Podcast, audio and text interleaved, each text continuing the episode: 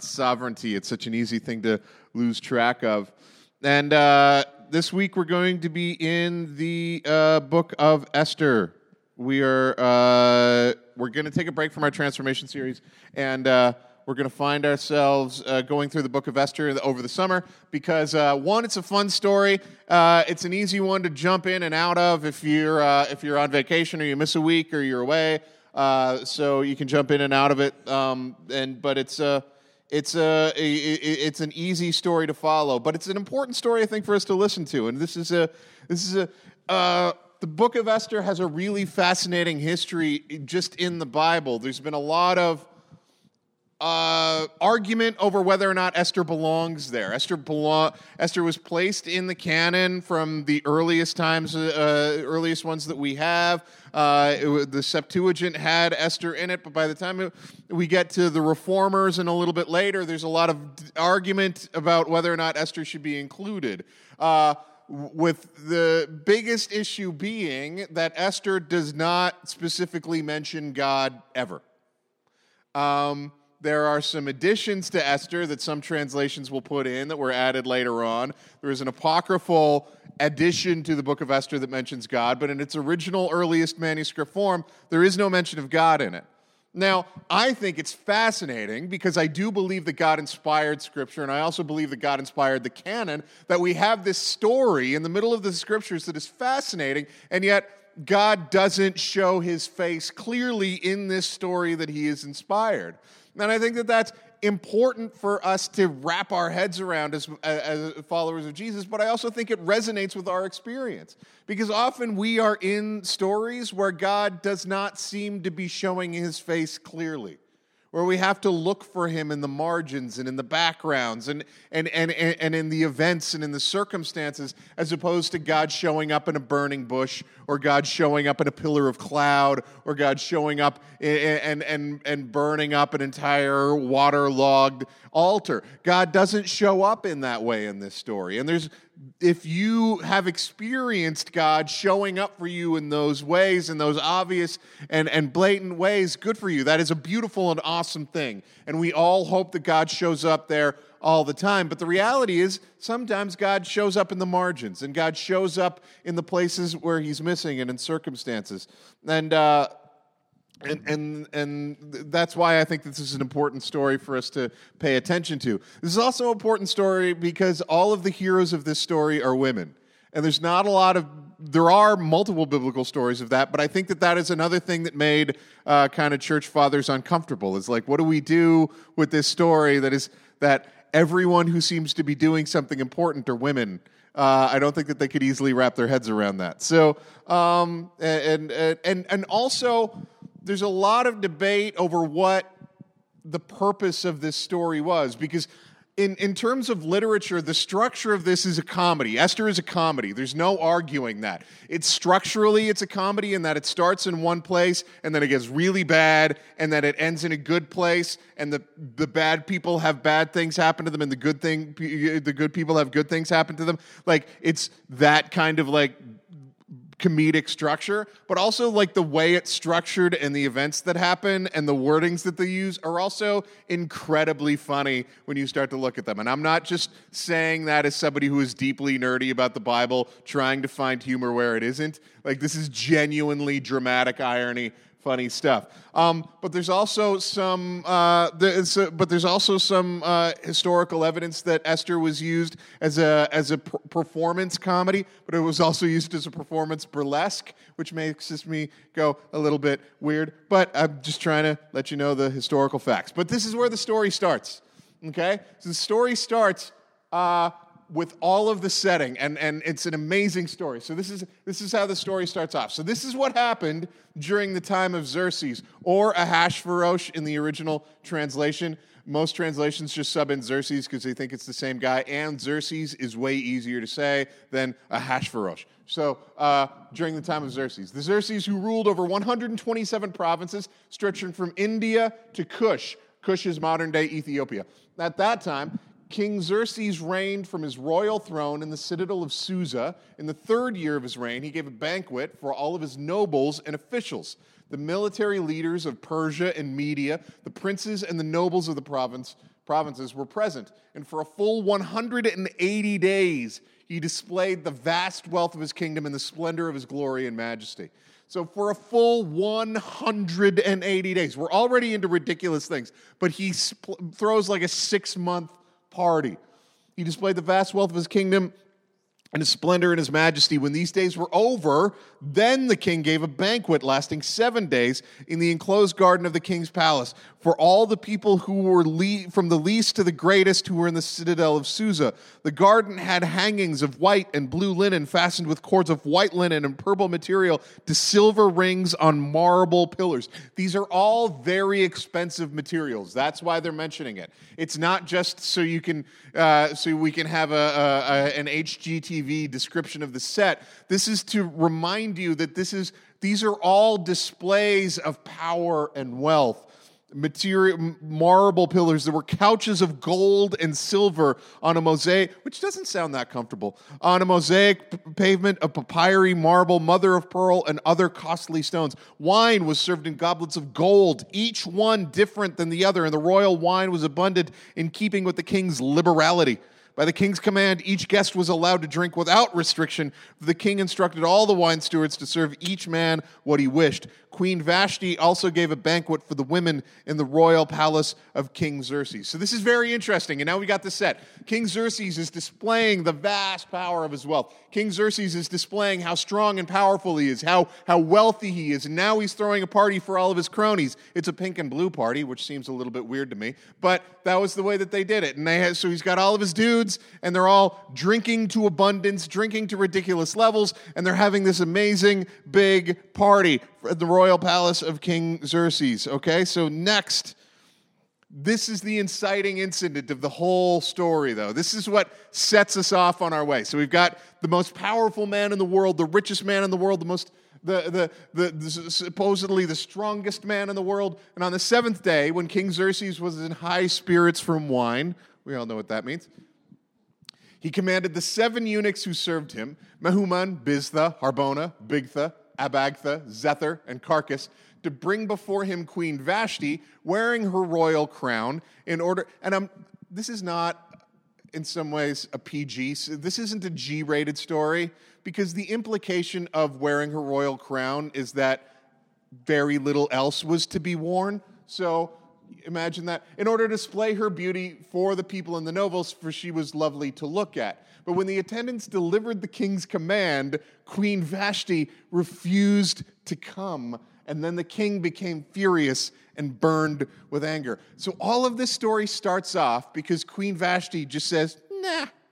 no, this sounds like a terrible idea. There's so much drama packed into this one sentence that Queen Vashti refused to come. And if you want, and I want to invite you to use your imaginations because scripture is inviting us to use our imaginations. The seven eunuchs going like, is she going to go for this? This is a really bad idea, isn't it? Like, should we all be listening to this incredibly drunk person? Well, going into saying to Queen Vashti, like, he wants you to come and do a show for the dudes at the other party yeah, in your birthday suit. And she says, and and what I love about this is like this is the other thing that we don't get is that like so like she's at her own party of only women, right? So was, I, the first time I read this and when I wrote a play about it, I imagined Vashti alone, quietly being like, "No, I will refuse to come." It was very dramatic and serious. But I'm all, but now I'm imagining she's at her own drunken party with all of the women, and I'm just imagining all of the women going, "No." No, you're not going over there. Tell him to, to put on his own part. You know, like I just think that it, this is the there's so much drama packed into this sentence and then we get the the like the eunuchs coming back and what negotiations did they have to do like who's going to tell Bigtha, you're going to be the one who actually tells it. But I told him the bad news last time. No, well, a, a, a Bagtha, you go. It's fascinating. But there is a power, an unbelievable power that we see in this in just saying no. Because even the most powerful person in the world, he might be able to force, to, to, to, get her to do this by force, but she can still just refuse to do it, refusing to go. And there's an incredible power that we see in just not participating in what those in power want us to participate in, in refusing to participate in, uh, in what we do not think is right. When the most powerful people in the world tell us that you have to come, you have to go, you have to celebrate, you have to honor this, you have to dishonor this, you have to be afraid of this, you have to love that, we can just say no. And the most powerful things that Christians have done throughout history is to, in the strength that comes from God, just say, no, we're not going to do that. It's amazing what Vashti does in this moment because, because our traditional response to conflict or being uncomfortable is to fight or to run. Those are the two things that our brain tells us to do, and the chemicals in our brain tell us to do that too. If we're attacked, if we're in fear, if somebody's trying to get us to do something that we want, we don't want to do, adrenaline pops into our brains, and we want to fight or we want to run. But Vashti does a third thing, which is what we're called to do most of the time as followers of Jesus, is to stand. He just says, No, I'm not running, I'm not fighting, but I'm not doing what you want me to do. And it's amazing how that simple refusal throws the entire kingdom into an up, upheaval. And it's an amazing the power that we have when rather than fighting and rather than running, we just choose to stand. So, since it was customary for the king to consult experts in the law, matter of law and justice, so he's mad now, and he has all these advisors. This is hilarious to me. He spoke with the wise men who understood the times and were closest to the king Karshena, Shethar, Admatha, Tarshish, Meres, Marsena, and Memucan. Now, this is another entire group. So we got the seven eunuchs, they're their own kind of party. And now we have the seven wise men who are going to be listening to, uh, to Xerxes' complaints about this. And they understand the times. And according to the law, Xerxes asked, uh, what must be done to Queen Vashti? He asked. She has not obeyed the command of King Xerxes that the eunuchs have taken to her. Seven legal scholars were brought in to deal with the situation. And if these people, men, were really wise and if they really understood the times and matters of law and justice, they would say, Shut up, Xerxes. Take the L. Pretend this never happened. It never happened. It will shock you how much this never happened. Like, let this go. We will all just say that it was a, a, a drunken deal and everyone will forget about it, right? But that's not what happens. Then Memucan replied in the presence of the king and the nobles Queen Vashti has done wrong not only against the king, but also against all the nobles and peoples of the provinces of King Xerxes. What? What? She's done wrong to everyone in the kingdom? This is crazy. How much, like, and, and I would love to say that this is an ancient thing, but isn't, isn't it crazy how one insult to a really powerful person is supposedly communicated on the rest of us somehow? That, like, somehow a, a minor wrong done to a person in power is somehow upheaving all of our society. That's not the way that things work. That doesn't demonstrate strength, right? So Queen Vashti has done wrong, not against all the king, but also against all the nobles and the peoples in the provinces of King Xerxes. For the queen's conduct will become known to all the women, and so they will despise their husbands and say, King Xerxes commanded Queen Vashti to be brought before him, but she would not come. This very day, the Persian and Median women of the nobility who have heard about the queen's conduct will respond to all the king's nobles in the same way. There will be no end to disrespect and discord. What's going to happen if women can say no to stuff? Look, if women start to say no to stuff, then everything's going to break down into pieces. And if this woman says no, then that's going to get contagious, and all these other women are going to start saying no to stuff too. The weakness of this story, right? Because one little refusal is just the chink in the armor that's going to bring the whole kingdom to its knees, according to this man. This is this is women will start refusing all kinds of stuff. They'll stop like making us cups of tea if we want. I don't know what else they're going to refuse. But disrespect and discord this very day. Women can't say no. What, what, what like the, what, what's going to happen? Therefore, if it pleases the king, let him issue a royal decree and let it be written in the laws of Persia and Media, which cannot be repealed, which is also a, like this is part of the joke a law that cannot be repealed is a really stupid law. Like any because you end up tying yourself into knots over. Anyway, that Vashti is never again to enter the presence of King Xerxes. Also, let the king give her royal position to someone else who is better than she. And then, when the king's edict is proclaimed through all the vast realm, all women will respect their husbands from the least to the greatest. Now, I'm going to ask the women in the room to imagine that there is a government edict for you to better respect your husbands. How well is that going to translate into your day to day life?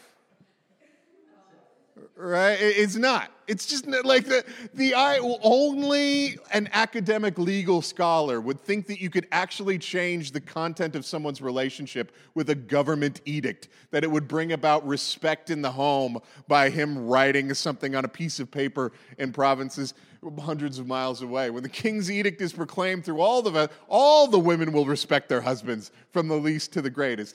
It's the exact opposite is going to happen, right? That's not a display of strength, that's a display of weakness if you are a respectable person, people will respect you for the most part right? If you and if they don't then that that's probably on them. But the idea that this is going to be enshrined in law is ridiculous. And so the kings and his nobles were pleased with this advice. Like and this is where we have the all, all of got mm, yes yeah very smart memucan well done well done. So the king and his notables were pleased with the advice. He sent dispatches to all parts of the kingdom to each province in its own script and to each people in their own language proclaiming that every man should be ruler in his own household using his native tongue. How much of a ruler are you when you need this stuff to happen? And in, the, in this we do see the story is already start, starting to point out to us the difference between real power and the appearance of power. We've already set up this story with Xerxes, with him, with us telling us about his furniture and his provinces and his nobles and his military leaders and his eunuchs and his scholars and all of these people lining up, demonstrating his power. But who actually has power at this point in the story? Vashti does.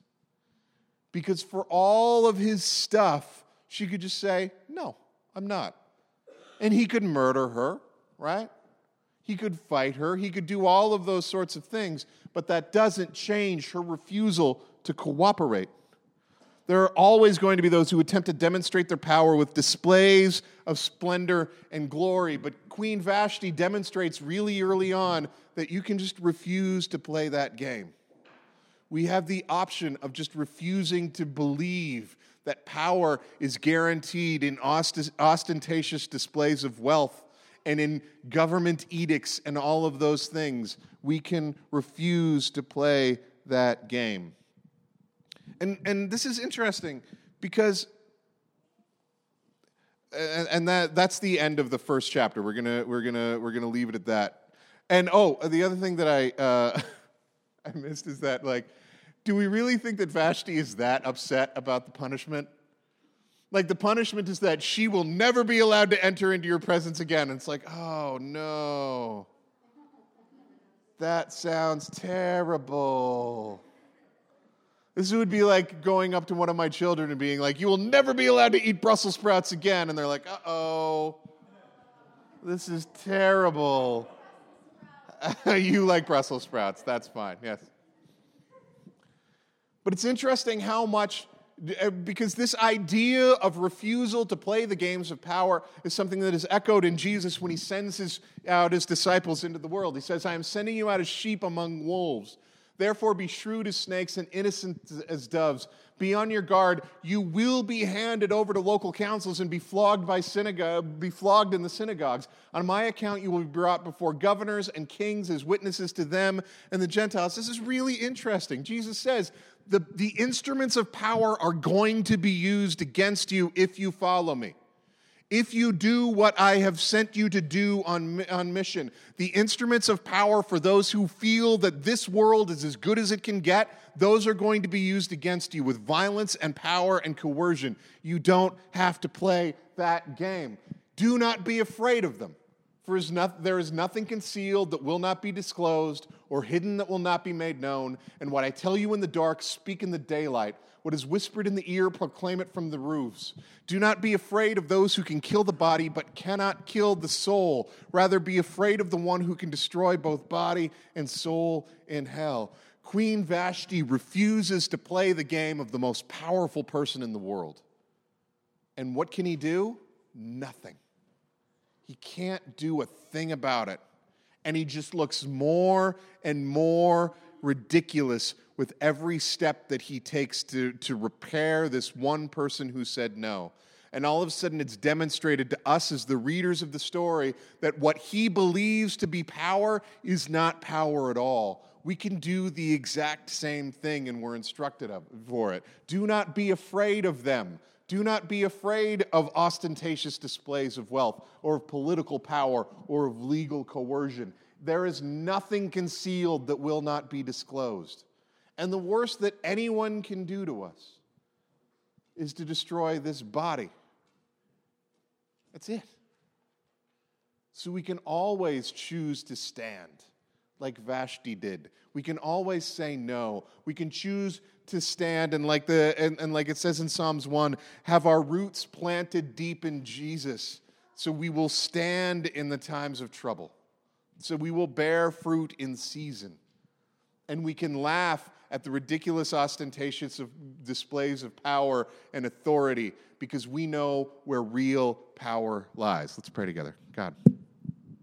We are grateful for this story. We are grateful that you give us comedy and, and, stories at which we can laugh, and stories that point out the ridiculousness of, of, of, of human beings trying to assert power over this world, of human beings trying to assert power over each other, of, of, of people thinking that wealth means something in the grand scheme of eternity.